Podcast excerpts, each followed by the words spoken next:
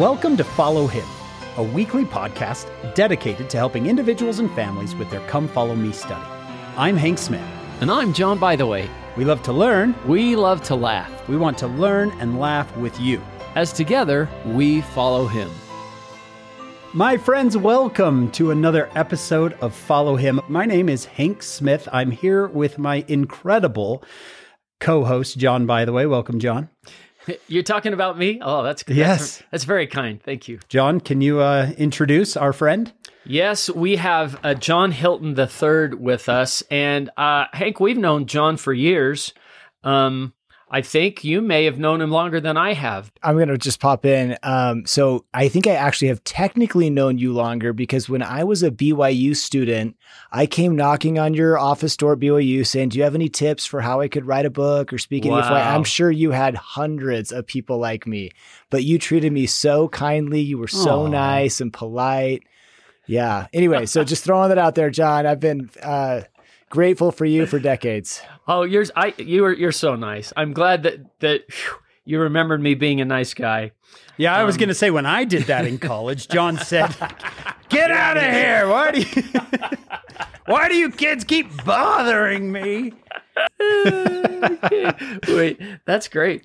Uh, John Hilton III was born in San Francisco and grew up in Seattle. He served a mission in Denver and received a bachelor's degree from Brigham Young University, where he met his wife Lani, and they have six children. Now, this is the fun part. They have lived in Boise, Boston, Mexico, Miami, China, and Jerusalem. Um, John has a master's degree from Harvard and a PhD from BYU, both in education.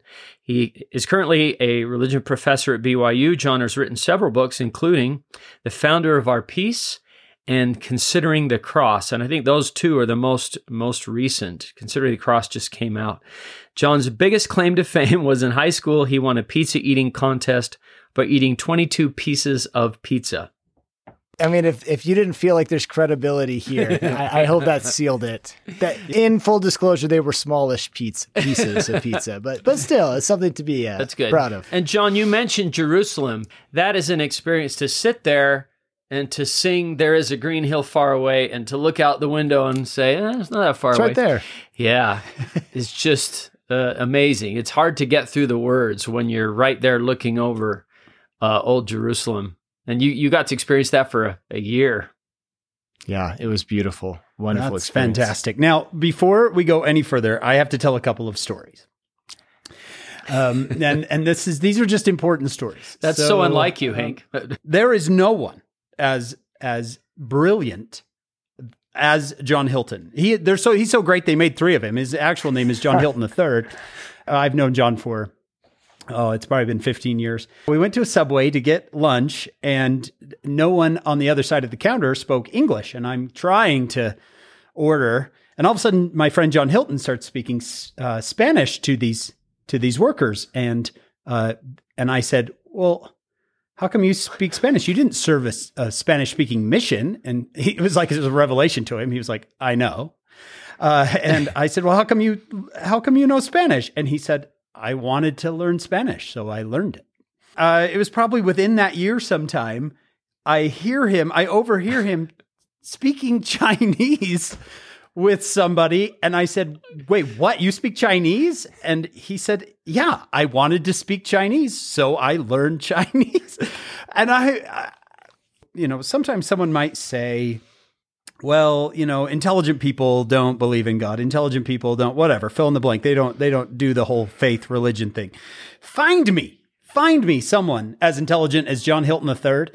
Um, and we can have that discussion uh, because he is not only intelligent, he is kind, he is he is everything, and his wife Lani is even better. Uh, so, uh, John, do I feel like I, I did that justice? Did I did I overkill You know, the, that? one th- one thing that you left off, Hank, is that as we walked out of that subway, there was someone who was asking for money, and you gave them some money and treated them kindly, and that's something I always remember. Like that's something about your character. Some people work on learning languages, and other people just be, develop Christ-like attributes. So you know, yes. hey, a little something for everyone. Yeah, uh, I I was just looking for ways to look good. I actually planted that guy outside. I'm like, you stay here. Uh, John, let's talk. Uh, this week's lesson's a little bit different for Come Follow Me. Uh, we're going to step away from the Doctrine and Covenants for a little bit and talk about Easter, talk about the atonement and resurrection of Jesus Christ. Um, John, you just wrote a book on this. This is why I, I, in fact, this is why I invited you on the on the podcast today. You just wrote a book on this called "Considering the Cross." How Calvary connects us with Christ. Maybe let's just start there, John, and, and see where we go. Uh, tell me what uh, I know that this book was a couple of years for you, just thinking about it and then doing the research. Uh, tell me what spurred you on to this and what you learned. So, uh, when I was in the Jerusalem Center, I was one day talking with one of my colleagues, and you know, this is kind of like BYU religion professor fun talk where we're like, so what do you do when you teach uh, the atonement of Jesus Christ? How do you teach that? And as we were discussing this, one of my colleagues said, why do you think in the church we always focus almost exclusively on Gethsemane as the place where Christ atoned for our sins? And I was just thought, well, I don't know, because that's what the scriptures say, probably. Right. Like, and and I realized in that moment that whenever I taught a lesson, like you know, so this week we're probably all studying maybe different episodes in the life of Christ. In this last week, we're probably focusing on the Last Supper, Gethsemane, and I realized that when I did these kinds of things, I tended to jump straight past the crucifixion and go to the resurrection. And I came across a quote from President James E. Faust. He said, Any increase in our understanding of the Savior's atoning sacrifice draws us closer to Him. And that really stood out to me. Any increase in any aspect of Christ's Mm. atonement is going to pull us closer to Him. And I realized that, so to speak, there was some low hanging fruit with respect to Calvary and the crucifixion. This was just an area of Christ's atonement that I had kind of glided by. And as I started to investigate, I found that there are scriptures that talk about Jesus Christ suffering for our sins in Gethsemane. There's one in the Book of Mormon and one in the Doctrine and Covenants. So two total. There's at the same time more than 50 passages of scripture that talk about Jesus Christ dying for our sins. And that's we- we've seen them over and over again. Just this year, the Doctrine and Covenants. It's in section 18. It's in section 21. We'll see it in a week or so in section 35. It's just over and over again. Jesus Christ emphasizes, "I was crucified for the sins of the world." And so when I realized that, I thought, wow, there's kind of a mismatch between what I've been focused on and what the scriptures are teaching. And so Anthony Sweat, who you know and has been on uh, the podcast, he and I did a survey of some students at BYU, and we asked about 800 students, although Christ's atonement was a process, where would you say Jesus mostly atoned for our sins? And in the first round, we gave students two choices, either Gethsemane or Calvary. And 88% of students selected Gethsemane. So someone said, hey, that's kind of unfair. You should have given them a third choice of equally in Gethsemane and Calvary. So we surveyed a separate group of about 800 students, and same question. Although Christ's atonement was a process, where would you say he mostly atoned for our sins? Gethsemane, Calvary, or equally in Gethsemane and Calvary? And even with the choice of equally in Gethsemane and Calvary, 58% of people said Gethsemane only. So this was a signal to me that I'm not the only person who's tended to focus almost exclusively or maybe primarily on Gethsemane. But as I as I dived into, you know, we're so focused on Joseph Smith this year with our Come Follow Me. Joseph Smith actually in his writings and sermons, he never talks about Jesus Christ suffering for our sins in Gethsemane. He only mentions Gethsemane one time, and that's in the context of Christ um, doing the will of his Father. But there's hmm. more than 30 times when he cr- talks about Christ being crucified, and several of those are specifically about him dying for our sins. I think in my experience as a teacher, and maybe you'd say the same thing, John, by the way, maybe you'd say this as well, is that during the course of a class on the Savior's life, I am building and building and building to this moment, right? I'm, I'm building to this atonement moment. And for me personally, I just kind of realized this as you've been talking. I will hit that moment in Gethsemane and I will hmm. talk about Calvary, but it's on the downhill side. It's on the, we've hit our moment and now we're going, you know, we're, we're hitting maybe, you know, post climactic moment.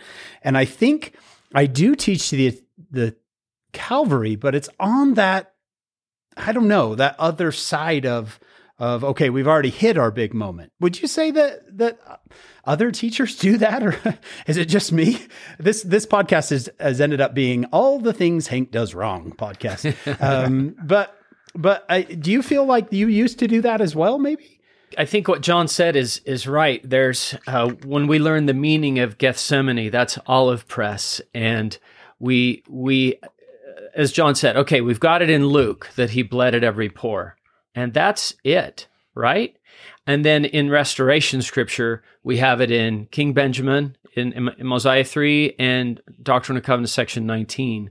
And so maybe because of that, we feel some, oh, look what we have in Restoration Scripture that's only mentioned once in the in the book of Luke is that he bled from every pore and and I love what you're doing John with suffering for our sins dying for our sins and yet we don't separate those too much because it was all part of the same process is that fair yeah and you just mentioned separating it out I think that's maybe a common misunderstanding people will say well Jesus suffered for our sins in Gethsemane so he overcame spiritual death in Gethsemane and then overcame physical death on the cross.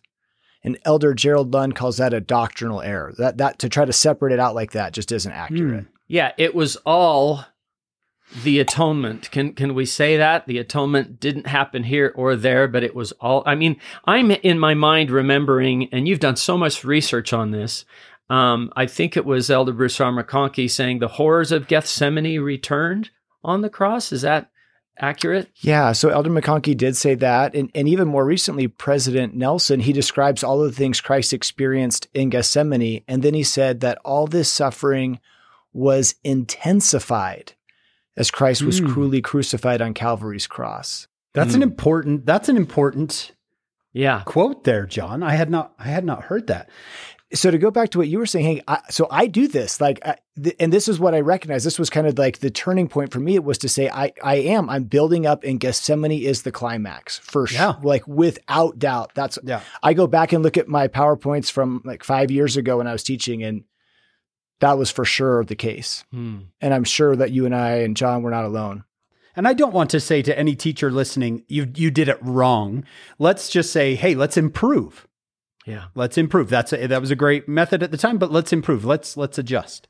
And, and, to be clear, it's not saying that Gethsemane isn't important. Gethsemane is supremely important. It's just there's maybe another aspect of the Savior's atonement that we haven't fully appreciated or studied. So, um, John, you've you've talked a lot, um, uh, just with me personally, about the cross itself. That somehow, maybe this is maybe there's a tie-in, maybe there's not. You can correct me that we don't focus on Calvary as a doctrine because we don't focus on the cross as a symbol. Um, maybe maybe we shy away from the doctrine of you know what happens on the cross because of the fact that we as Latter Day Saints have shied away from the cross as a symbol. Tell me about what you've what you've found there. So, it, I mean, to me, it makes me think of a, pa- a, parable from Elder Packer where he talks about how a merchant found a precious pearl and it was so amazing. He wanted everyone to see it. So he made this great box to showcase the pearl. And when everyone came to watch it, he was so sad because they focused on the box instead of the hmm. pearl. And in a way, I think you can say that the crucifixion of Jesus Christ is the pearl, and the cross as a symbol is a box. And maybe some people adore and worship the cross as a symbol, and that's not good. And maybe some of us have like completely shied away from the image of the cross and said, oh, that's bad. I don't want any part of that. And as a result, we no, we don't look at the pearl, the crucifixion of Jesus Christ. So, I mean, just a, just a quick backstory that, to be honest with you, I didn't know a couple of years ago is that in the 1820s, as the Restoration is taking shape, Catholicism is not a prevalent religion in the United States. In fact, in the Palmyra area, there's no Catholic churches. Joseph, the Joseph Smith story, he says the Methodists, the Presbyterians. Mm-hmm, he never right. says, what about the Catholics? It's just not mm-hmm. on his radar. It's not part of the cultural context. What I didn't know is that in the 1820s, the cross was primarily a Catholic symbol. Protestant churches like Baptists, Presbyterians, Methodists, they didn't use the cross as a symbol. And that was going back to the Protestant Catholic split off a couple hundred years earlier. So so they don't want to be seen as Catholic, so they're not using the cross. Correct. So as, as Joseph Smith is kind of making decisions about, you know, building church buildings and would you put a cross on it, it wasn't really a, that would be a Catholic thing. It wasn't a Christian thing. And so that that was an interesting data point for me was to see that there's a culture that that our church is growing out of, right? American Protestantism is sort of the cultural milieu that Joseph Smith is surrounded with, and that doesn't have the image of a cross. But there's massive Catholic immigration to America in the 1840s through 60s, and and that leads to Christians broadly in America adopting the cross as a symbol of their faith. Wow. So by the 1870s, you have well documented statements saying something like the cross is no longer denominational, it's a Christian symbol. Mm-hmm. And even amongst Latter day Saints, it, during the late 1800s and early 1900s, there are times that the cross appears. It appears in some church buildings, not frequently, but occasionally. There's in our in Latter Day Saint in, in Latter correct in Latter Day Saint church buildings. Um, Oh, just I want to make sure I, I, saw this illustration in your book on the spine of a European oh, printed yeah. uh, Doctrine and Covenants, and what was there on the spine? Yeah, there's so on the 1852 Doctrine and Covenants, there's crosses on the spine, uh, and and yeah, there's other examples. B. H. Roberts of the 70 has a mm-hmm. cross on his tombstone. Several Latter Day Saints, both men and women, pose for formal photographs wearing crosses or cross earrings. And and just to be clear, I'm not suggesting that we need to all go out and buy cross necklaces or anything. It's just interesting to see historically there wasn't a stigma with it. Mm. Uh, in the 1950s uh, through the 70s, there's a couple of statements from church leaders that suggest that it would be in poor taste for members to wear a cross. Uh, no one ever forbids it. It's never forbidden. There's no commandment saying don't do it. But I think that's where we really get this cultural aversion to the cross. And of course, in 1975, President Hinckley tells a story where he's taking a Protestant minister through the Mesa, Arizona temple. And the minister says, Well, if you're a Christian church, how come I don't see a cross in this temple? And President Hinckley says, Well, for us, the cross is a symbol of the dying Lord, and we worship the living Christ. And so I think that those kind of things would be what maybe some listeners are thinking about right now is, well, yeah, of course we don't use the cross and maybe the crucifixion isn't as important because we worship the living Christ. I think where you're going, this is an important discussion because it affects the doctrine, which is what's most important. What are we what are we understanding about the Savior and the atonement? And let's not have this the symbol and cultural um, changes with the symbol change our doctrine and, and to shy away from the crucifixion. Am, am I reading you right? Exactly. So you can wear a cross, you cannot wear a cross, you can love it, not like it, great. But let's not let that distract us. In fact, in the same talk from President Hinckley that we were just referring to, he says we must never forget the price mm. Christ paid on Calvary. And so that's that's so important. I just just earlier this week was teaching uh, my class, and I was in Third Nephi twenty seven, and I thought, oh, mm. John will love this. I'm sure you know which one I'm talking about.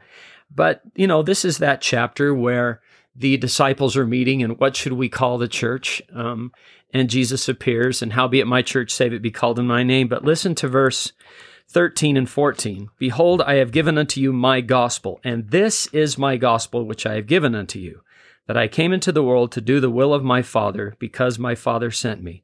And my Father sent me that I might be lifted up upon the cross, and that after I had been lifted up upon the cross, that I might draw all men unto me.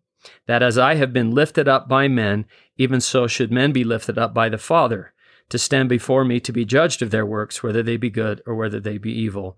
And I could go on, but I thought, look at that. Uh, John, I'm sure, loves this verse and kind of look, here's the Savior himself um, saying, this is important. And just with that, you know, as I as I initially was kind of finding this out, and I would kind of share it in small groups and kind of test test out the ideas I was working on.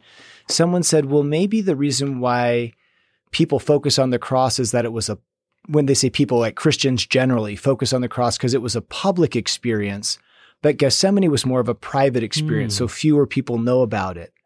But then I and so I thought, oh, okay. But then I thought, well, actually, Jesus Christ describes his experience in Gethsemane one time in Doctrine and Covenants 19, but on more than 20 occasions in Scripture, he talks about his death, just like the verse that you just read.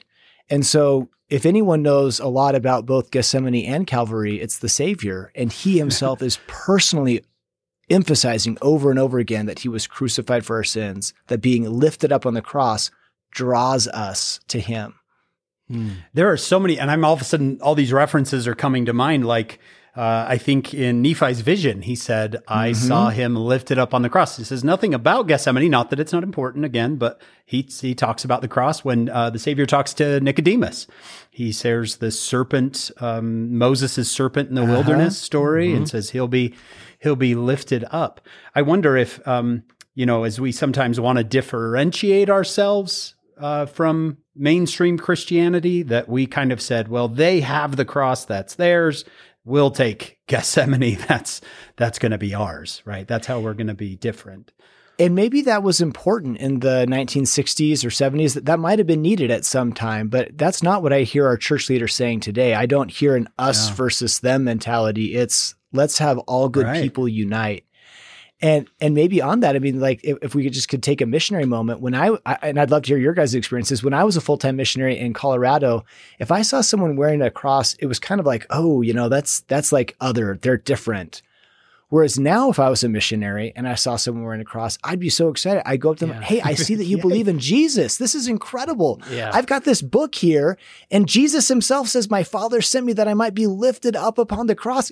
Let's talk about our mutual feelings of excitement about the Savior's sacrifice on Calvary. Right. Someone is publicly declaring themselves yeah. to be a Christian, and we're like, Oh no, how weird.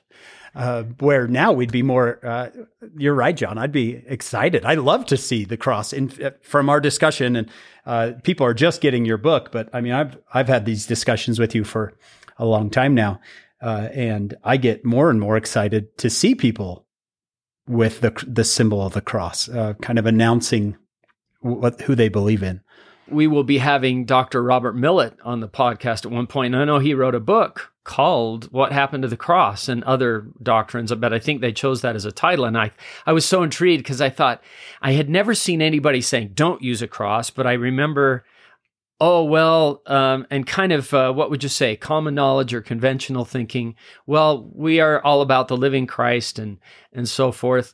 And I remembered something that Robert uh, Millet had taught me, and that was that because uh, he had done a lot of, of writing and thinking about the doctrine of grace. And he said at one time, he asked his dad, Well, don't we believe in grace? And he's, his father said, No, because the Baptists do.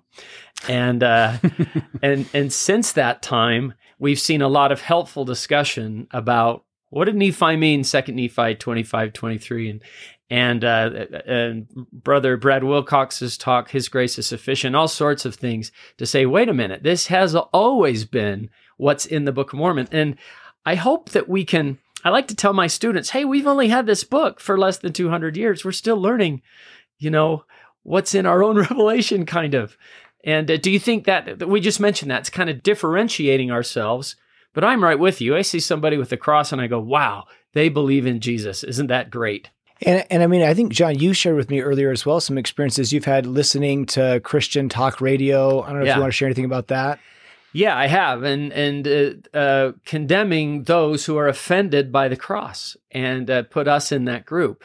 Yeah, this is an area where we don't need to have there. There doesn't need to be yeah. any friction. We totally believe that Jesus Christ died for our sins. In fact, that verse that you quoted earlier, Hank, from First Nephi eleven, I Nephi saw that Christ was lifted up on the cross and slain for the sins of the world.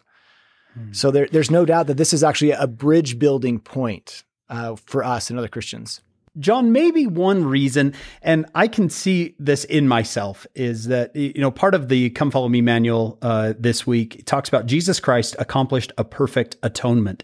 I have I have little ones, and uh, maybe it's maybe it's my aversion to violence um, that I uh, that I can focus on Gethsemane and maybe not on the cross. How do you, as a father, how do you go about teaching the cross to your children without I don't know? Do you find it might be emotionally scarring? Like, all right, let's all sit down and watch the Passion of the Christ together, right? Like, what? How do you how do you teach it in a way that um, is true to it, but yet not too graphic, what's age appropriate. This is just one experience. When I was a young father, we had the gospel art kit and we'd kind of flip through the pages. And I would always flip past the crucifixion and, you know, just jump from Gethsemane to the resurrection. And I remember my son saying, like, what's that? Like, go back to that. And he was really curious and interested in the crucifixion image. And I'm sad that I didn't take advantage of that opportunity to Mm. teach my son because there it was a teachable moment that I was more worried about than he was. And I'm not saying that all crucifixion imagery is important or even appropriate for children of all ages. I do wonder if maybe there's sometimes that we we maybe miss an opportunity. A little to too teach. cautious. Yeah, maybe Now, so. is that And- your son that's on a mission now? yeah, exactly. Well, you did okay, John. You did okay. Hopefully, it You- didn't, yeah. it didn't scar him too much. One other thing, just to I, I don't know, like to think about. I remember President Eyring one time saying something to the effect of, "We need to take advantage of opportunities to teach small children that they're at their most teachable phase prior to eight years of age." And so, in some ways, what better time to help root in their hearts the power of Christ's atoning sacrifice in Gethsemane and on Calvary. And uh, um, just recently, a, a friend showed me something that her son, who's five years old, had made, and it was a picture of the crucifixion. And she had uh, her son had made Jesus smiling on the cross, and she said, "Oh, why is Jesus smiling?" And her son said, "Because he's so happy to sacrifice for you and me." So I, I do think that at least some little children, and every parent's going to know their own child best. Some little children, it may be helpful definitely uh, maybe not watching the passion of the christ but to you know to see some of these other images and to talk about it and to read some scriptures together i think could be a very spiritually powerful opportunity Um, also, I think something, John, that that parents could do, and I forgot about this, is that you talk about the crucifixion symbolism in the gospel around us, right? In the gospel, our children are already experiencing. Tell us about the connections you've made there with just the gospel that our children are already experiencing. well i mean one for example is the ordinance of baptism so in romans chapter 6 paul makes it very clear that baptism is a symbol of the death burial and resurrection of jesus christ so that's an opportunity to talk about the total commitment that Jesus Christ manifested to each of us. He was so all in, he gave his life for us. Or the sacrament is another opportunity where Jesus said, Eat this bread in remembrance of the body which I laid down for you. We see that in our recent Come Follow Me in Doctrine and Covenants, section 27. And my blood which was shed for you. And, and in the scriptures, the phrase shedding of blood always refers to death. It's the death of an animal, or in this case, the death of the Savior. Um, one, one little nugget in 1 Corinthians chapter 11, uh, Paul is talking about the crucifixion and the sacrament, and he says that as often as you take the sacrament, you show, and it's spelled S H E W. It's kind of a weird word you read, and you're like, what does that word mean? Well, if you look it up, it means to proclaim or testify of. So he says, as often as you take the sacrament, you are publicly testifying of the death of Christ. And I think that's another really just every, not every day, but every week opportunity to think about and commemorate the Savior's sacrifice. I was telling my kids that I, I think of the uh, the sacrament table not only as kind of a reminder of the Last Supper, where it was first kind of so it's like a table of communion of but also as an altar because we're remembering the body and the blood of Christ there. And I, I don't know if that'd stand up to correlation, but I think of both of those those ideas. Here's the the priest breaking bread in front of us, and the fact that the the way we do that is in the front of the room every week for everyone to see while we sing a sacrament hymn um, that he was bruised and broken and torn uh, for us on Calvary's Hill. I mean, that's is that hymn 181, and uh, why why then? Why while we're singing? I think that all means something to help us remember um, his death, and he he died for us. But it's I love that it's kind of both. It's the Last Supper and it's an altar, and I like I said, I don't know if that's that would pass correlation, but it, it went well in our own little home evening lesson. John, with that thought that you just said about it's both, um, going back to the idea of, well, well, wait, don't we really just worship the living Christ? Mhm. And I think that we we, I don't think, I know we 100% do worship the living Christ. At the same time, we also worship the loving Christ. And Jesus Christ himself personally defined his greatest act of love as his crucifixion. He said, Greater love has no one than this, that a man lay down his life for his friends. That same idea is found in the Book of Mormon as well. So to me, it's not an either or. It's it's not well. We either have the living Christ or the loving Christ. It's both. You can't have one without the other.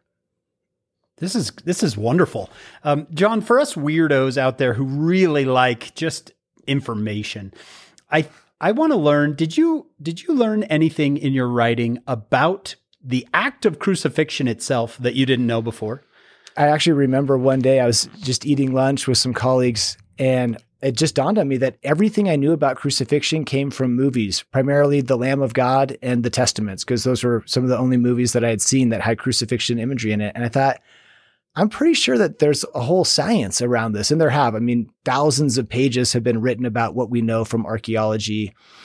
Uh, one or two kind of little interesting uh, details is I've always kind of uh, seen this image, and probably a lot of you have seen it as well, where Jesus is nailed to the cross and the thieves on either side are tied to the cross.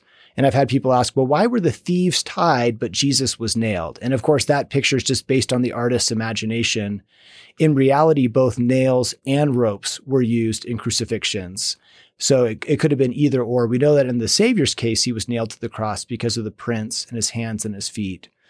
Another interesting detail is that uh, the best evidence suggests that crosses were much smaller than we sometimes think of. Uh, occasionally in a movie, you'll see like a pulley system and they're like hoisting up the cross really high.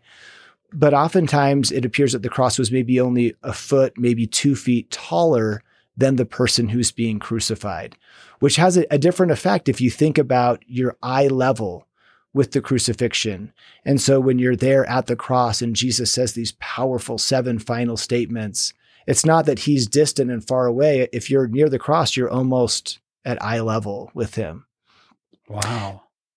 Did this happen? Did this happen often, John? Did the did the Romans did the Romans invent crucifixion? Is this is this something that I should even I should even ask?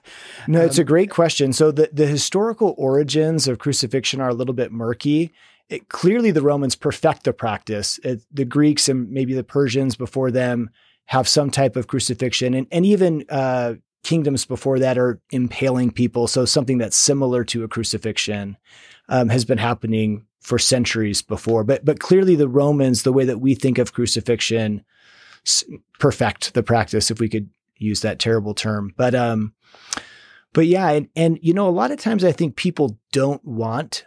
I'm kind of shying away from this topic because I, I think probably a lot of listeners are about like, let's turn this off right now, kids. Let's let's yeah, let's move on. It's a little much. um, but you know, we hope that Jesus Christ understands our pain, don't we? We we talk about well, the Savior understands our pain. We're never going to understand the pain he experienced in atoning for our sins, but we can understand a little bit about the physical realities of crucifixion. So maybe since we want him to understand our pain, it might not be too much for us to understand his pain. Oh, John, I've never thought of that, and I love you for that. That that that. You ever had moments, John? By the way, where you think I'm never going to forget that? Yeah, I want him to understand my pain. Why don't I try to understand his? Well, as best it, I can, right? As best I can. Like you said before, Hank, there's an, an aversion to to violence. It's it's hard to tell your little tender hearts and minds in your children. Uh, this is what they did to people. Because it why yeah. would you do that to someone uh, and so uh, i can i can understand that and on the other hand i like the way you put that john that uh, we need to understand what uh, he went through as an expression of love and patience with us and you know, I we're talking from maybe our perspectives, and, and, I don't know all of the intimate details of your lives and your children's lives, but my guess is all of us are relatively sheltered. Um, however, some people have experienced terrible tragedies in their life, victims of horrific abuse. Dark, remember, dark, terrible things. Yeah. And I remember reading um, the account of one woman who had to, like, her, she had experienced horrible betrayal and she felt alone, abandoned. Therapy didn't help. And she said that in one moment of her darkest hours, she saw Christ on the cross in her mind, but it wasn't the Sunday school image. It wasn't Jesus with a bit of blood. It was the real deal that she saw, like the truly anguished, suffering Christ. And that's when she realized this Jesus understands me. Hmm. So maybe for some of us, the scarred up Jesus, it is a terrible image and we can't look at it. But there might be some people for whom it's an image of comfort and solidarity and says, okay, this person really understands me. Uh, you, I know you both have uh, read Corrie ten Boom's book, The Hiding Place. One of the sad things that she describes uh, while she's in the Nazi prison camp is the how the prisoners are forced to strip down every week, and the guards inspect them, and it's humiliating. And then all of a sudden, she has a realization that Jesus was probably naked when he was on the cross. We don't depict that in artwork, but that was seems to be most likely the custom of what happened at the time. And all of a sudden, she didn't feel ashamed anymore and, and again, that's that's an image that we don't really want to talk about and dwell on. But for someone who's in a very difficult, dark place, that moment was powerful for her. And so I think that yes, we want to be cautious and careful, but there may be some for whom the full understanding of what Christ experienced could actually be healing. Well, and I think of the phrase uh, that I I think uh, is in your book as well is that he descended below all things. And this helps us to know that no matter what we've been through, He's descended below all things, and it, it's it's hard to talk about. But uh, as as you said, yeah, somebody can say He will know what I've how I felt. You know, all of this has made me think of this quote from Joseph Smith that I have always loved. Listen to this. He says, The things of God are of deep import and time and experience and careful and ponderous and solemn thoughts can only find them out. Thy mind, O man, if thou wilt lead a soul unto salvation, that's what we all want to do here. We want to lead souls unto salvation, must stretch as high as the utmost heavens. And then this part, John, from what you've talked about, about this is difficult to discuss. It's difficult to go and, and look at this, but he says, and you must search into, into and contemplate the darkest abyss. You must search into and contemplate the darkest hmm. abyss and the broad expanse of eternity. Thou must commune with God, he says. Uh, and to me, the, I, as you were talking about, you know, this is a difficult thing to go into, but there are people who experience these dark abyss type, eh, you know, things in life, and uh, the Savior's there you, you, he, he is there with them. Uh, so I think, wow, what you, you've given me insight after insight after insight here. Is there anything else on the crucifixion, John? Before we, I, I, we want to talk about the, the resurrection of Christ, of course, because that's our Easter message. But is there anything else that you feel like our listeners could benefit from talking about the crucifixion? For me, one of the, the a lesser known character is this Barabbas, who it's kind of the choices between Jesus and Barabbas. And, and I'm kind of here thinking like, well, duh, it's obvious. Choose Jesus, right? Like this is a no brainer. But, but if we maybe go back and think about historical context, many of the Jewish people don't like the Roman authorities. They want an insurrection. They want a rebellion. And that's actually why, uh, why Barabbas has been arrested. He's a revolutionary, right? He's a rebel against Rome. And so maybe some of the people in the crowd are thinking to themselves, hmm, Jesus seems like a nice guy, but what's he really doing to overthrow Rome? Barabbas, like this guy's on the front lines. Like maybe we should get him out of there and, and, and it'll help us. And, and I think that for me in my life, I can kind of liken this to am I seeking for spiritual salvation or a temporal salvation? Maybe in mm. some hmm. ways in my life, I have a choice between Jesus and Barabbas, a choice between a worldly, a spiritual approach with Jesus and a worldly approach with Pilate. And sometimes my tendency is to just go with, okay, well, great, this is what the world is saying, versus no, no, no, like there's something that's more important here. Even though I've got this kind of special goal, my goal might not be focused in the right area. How can I align that to Jesus? And that's a little lesson that for me has always stuck out with Barabbas. Um, I, what are some of your Hank Johns? Is, what are some of your favorite lessons to? That's excellent. I had an experience just this just this last um, this last month uh, some people who who follow me on social media might know that I've just had to deal with um, plenty of um, deaths lately, and I, I, you know, I'm a pretty happy guy, uh, just in general. Uh, but it's been, yeah, it's been a, it's been a load to carry, and I th- it was someone, uh, a friend who was who was texting me. Maybe it was you, John. Was it you that said even Jesus? Yeah, it was someone. me. It was you. It was you. even Jesus had someone carry his cross for a while, and that really struck me.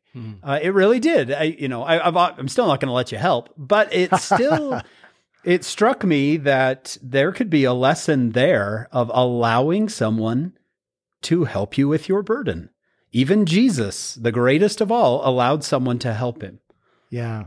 And it's especially powerful thing like Jesus created Simon, right? Like Jesus is the creator of the world and for the creator to let his creation help him. Wow, that's powerful. Yeah, and to me, that's it's very humbling uh, because I know we we focus on being a self reliant people, right? We are self reliant, self reliant, but maybe Jesus wants us to see this moment of there are times when it's okay. It's okay to hand this burden off. And uh, I've had awesome friends, awesome Simons in my life uh, who have come to just take a burden away from me. Uh, and it's been really beautiful. It makes me want to do that for others when I can. Well, I think that uh, the statements on the cross, the the thing that is always uh, to me, I guess it would be the the pinnacle.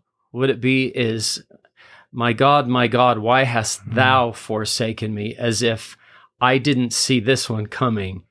Uh, and of all the people that I thought, you know, and Elder Holland has talked about this that uh, the Father was probably never closer, but somehow so that his victory would be complete for that moment left, and and uh, so that he would even know what it was like to feel uh, forsaken in such a a dark abyss type of of moment. Um, that's one thing. And then the other thing that I just love to show my students because it it was a I, I for me was when Jesus said, uh, "It is finished," and then in in I think it's Matthew twenty seven, the JST down below, because I always thought Mm. I was focused on the suffering, and I always thought it is finished. The it was about my suffering, and he says, "It is finished," and the JST adds four words: "Thy will is done." And I thought, even then, the Savior was focused on doing the Father's will and not even his own suffering, but on doing the Father's will. And that part just makes me go, wow, because I think I'd be focused on my suffering.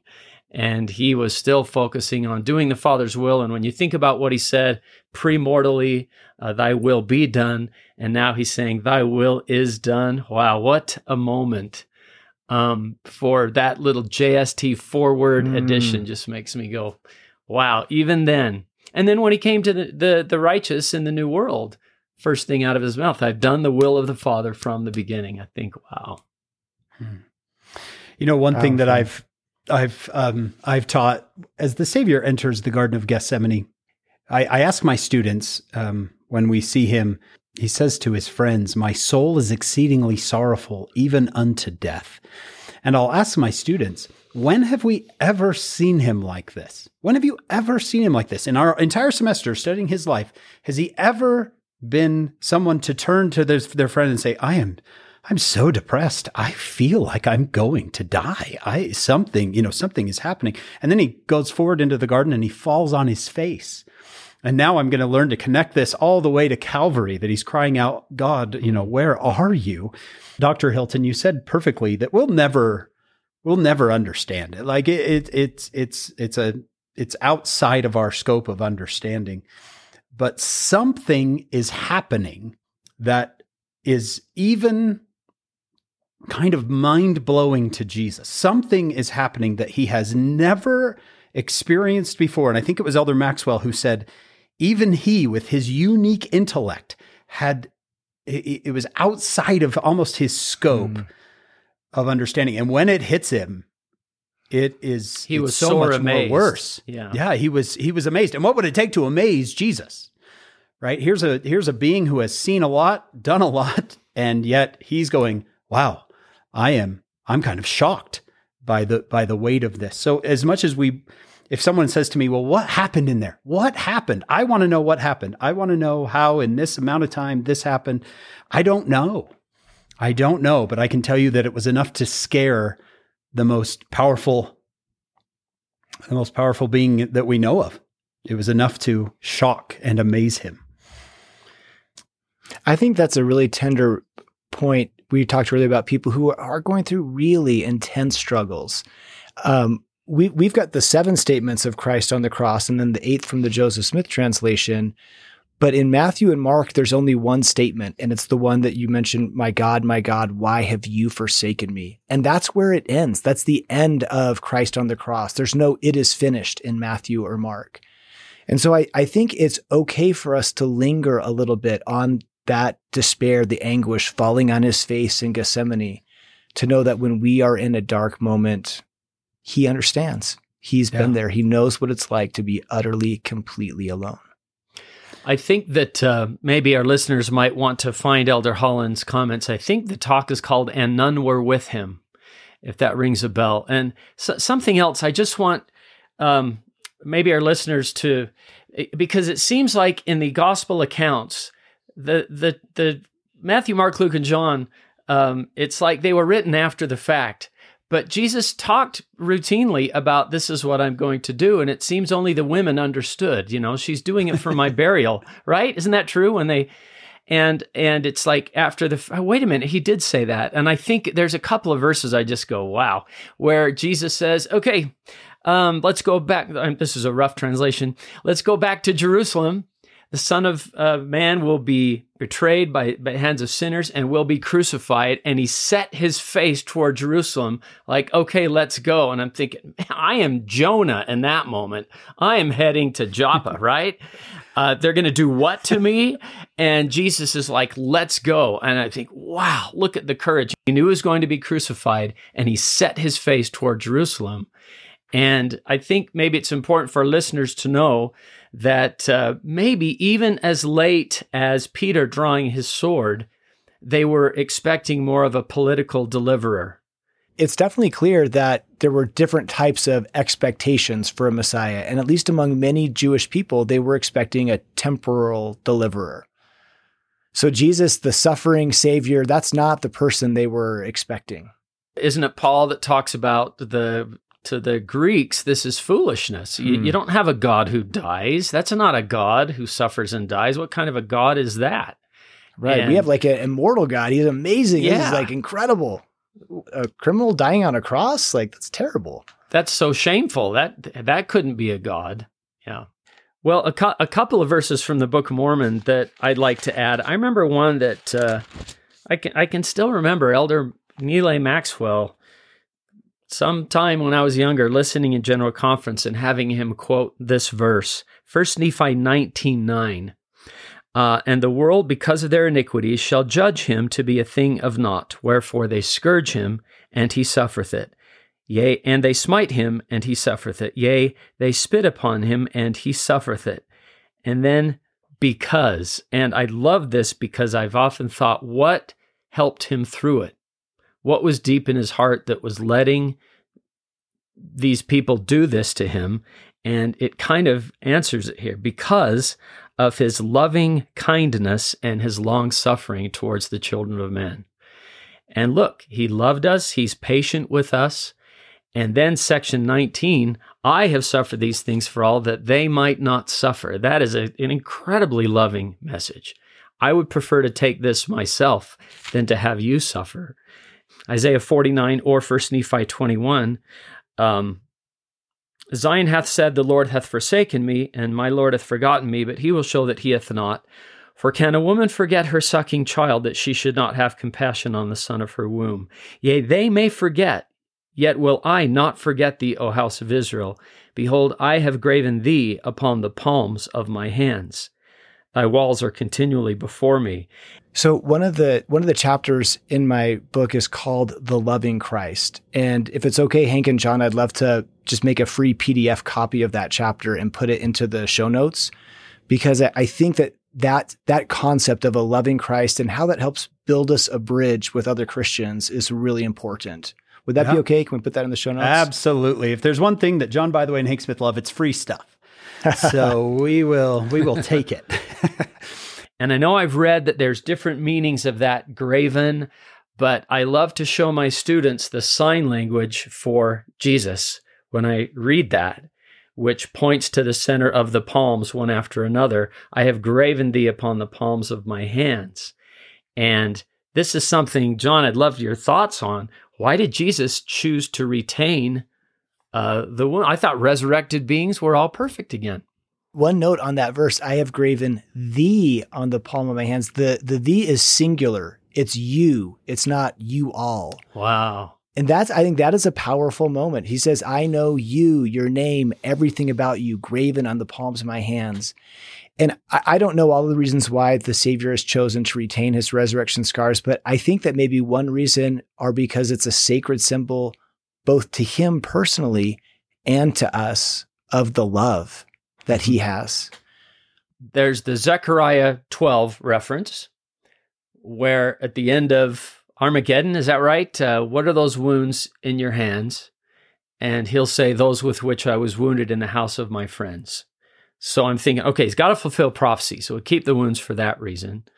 And then, uh, incredibly, in the new world, invites everyone to come one at a time and to feel the wounds. And I think uh, if I shake your hand, there's a level of, you know, uh, a level of intimacy there. But imagine being invited to feel someone's wounds and and having that one by one experience and what that did to society for the Nephites and the Lamanites. Is the righteous of the Lamanites and the Nephites. To have 2500 witnesses of the crucifixion and resurrection like that changed society so much. We call it fourth Nephi where they went for so mm. many years with no contention and Moroni or Mormon keeps bringing it up, and there was no contention, and there was no contention, and there was no contention, and so I think of that another reason to retain that, as you said, John. Uh, this is evidence they could could touch of his uh, love. One thing that you made me think of, John, just as a side note, is you know the the first things he says to the Nephites in 3 Nephi 11 is thrust mm. your hands into my side. Yeah, um, and I others have have taught me this. I don't know who, but the idea is that as John is telling us, the Romans had perfected crucifixion. The Nephites likely wouldn't have had many points of reference on crucifixion, but they know a mortal wound when they see one. Mm. And so that mortal wound in his side, he, he kind of focuses on that because that's something they would they would tie to death rather than wounds in hands and feet. Um, and so you've got a, it, there's just an interesting play there where the mm. Savior's saying, You probably don't understand crucifixion. You will one day. So let me just show you this wound in my side. Uh, and the, the, the Nephite would know that's a, that's a fatal wound, right? Versus those in your hands and your feet. Um, I have a question for both of you, and this is a little off the cuff, so that's okay. And let's, let's use this to wrap up episode one. Um, we we often talk about the atonement and the crucifixion um, and they are amazing and wonderful. There's this question in the Come Follow Me manual that I think brings it back to an individual, and it's this How can I tell if his atonement is having an effect in my life? Right? So we've got this beautiful, massive thing that is just un- incomprehensible to us but I want it to work into my life. So if someone were to come to either of you and ask that question, I want, I, I love what you've taught me about the atonement. I love how amazing it is. Now help me get it into my daily walk in life. What would be, what would you say? You know, when in John chapter 12, Jesus says, When I am lifted up, I will draw all people unto me. And so I think that is, is one indication. Am I feeling closer to Jesus Christ? For me personally, studying Christ's death has changed my life. And I can't quantify all the ways that that's happened, but I'm just a little kinder. I think about Jesus a little bit more. And as you know, when you're thinking about Jesus, it's hard to be angry. We should study more of every aspect of the Savior's life. I think studying his atonement in particular helps us to think of him more. And as we are, the Spirit is with us more, and we just feel a closer connection to the Savior. And to me, that would be one indication. The atonement, I, am feeling the Holy Ghost that that is an yeah. indication that the atonement is working in your life. So, yeah, what I hear you saying, John, is hey, I don't know how it's going to work, but I do know that if you study this, it will work. It Yeah. will work. You you might not feel the exact moment where you became different, but over a long period of time, you will you will see this over a period of time. President Nelson's invitation to study all the references to Jesus Christ in the topical guide. And he does this and says, I am a new man. I'm a changed person. Hmm. I mean, now that's that's incredible.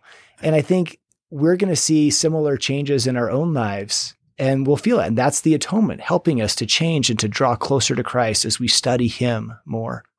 Excellent. I, I think that that is so wise. Put yourself, I would say this, put yourself in experiences where the Holy Ghost can be present because the Holy Ghost, to me, in scripture, is almost the the vehicle by which this beautiful atonement can get into your heart, mind, and soul and weave itself into, into your being.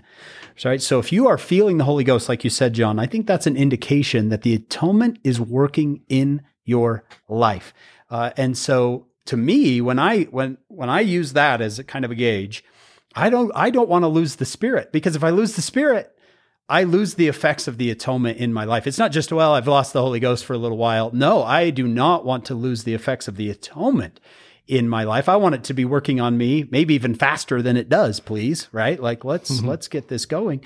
Um, but I want to put myself in places where the Holy Ghost will have an opportunity to come into my heart and mind even more powerfully than than maybe I already have it uh, because that means that the atonement is working in my life even more so. Again, I don't know how. I wish I could explain the the ins and outs of it all. I wish I could say this is how the atonement changes you and makes you and perfects you, and and uh, it's just it's a beautiful idea. I don't know how it works, but I know that it works. Uh, John, by the way, what would you say? How can I tell if the atonement is having an effect in my life? Um, I'm just right in line with you. I, there's a David O. McKay quote: um, "What you- sincerely th- think in your heart of Christ will determine what you are. Will largely determine what your thoughts will be." And I think he said, "No one can study his divine personality um, without becoming conscious of an uplifting and refining influence within himself." And that's what I was thinking as you were saying that, uh, John, is that you're you're different uh, when you're thinking about him and and his love for us and what he did, and of all the things we could talk about, I just love when the Wentworth letter went out. Well, I know there's all these different things we could talk about, but what is the what are the first principles? And the first thing is faith in the Lord Jesus Christ. And uh, thank you for for writing it that way. That's the first thing, and we become conscious of that influence as we think about it and think about it every day. Yeah, I would say as I have found the atonement working in my life, I one question for me personally is do I feel like I want to repent? That's an indication to me. Do I feel like I oh I just I want to repent some more. Please give me a chance to repent some more because that seems to follow faith in the Lord Jesus Christ, right John? Mm-hmm. Second, repentance. So if you are feeling like I need to repent. Now I don't know about either of you, but I it's hard to find things to repent of. Uh, because I just for you, Hank, for for sure. it is, it is, it is hard to It find is. things It to is repent of. difficult, but I understand I- in your case. Yes, but I but if I search, I can Oh. usually find something. I'm thinking that that story in the New Testament. I mean, it all came out of a focus on the law of Moses. But that story, what lack I yet? I'm like, oh sure, that is Oh, yeah, not dude. my. That is not. You know, I'm pretty stumped here, Lord. Um, I am thought about it and thought, what in the world? I, I can't think of one thing. I'm just like, oh sure, get me a yellow pad and leave me alone. Can you imagine? I would never. If I asked that of Jesus, he'd say, "Do you want it alphabetically, chronologically? How do you want this list? Oh, we could have it I, delivered." I mean, did you really Volume just- one, did- volume know. two. I'm imagining. did you really just say what lack I yet? I I, I just. Uh, uh. And so, That's Hank, when you said that, you feel like you want to repent. You know what came to mind? King Benjamin's speech. What was the impact? We have no more disposition to do evil. Mm-hmm. We just want to do good continually. And I always ask my students, do you think that was permanent? And my personal opinion is no. You've had that feeling. You felt that at general conference. I'm never gonna sin again. You're like this. Yeah. That was a great talk. Uh, thank you, Elder Holland, and you're so fired up. But then you got to go back to school. You got to go back to work, and so you keep coming back where that the, the spirit is. You keep coming back where the Savior's influence is to keep coming back to that that good feeling of I just want to do better. I want to repent.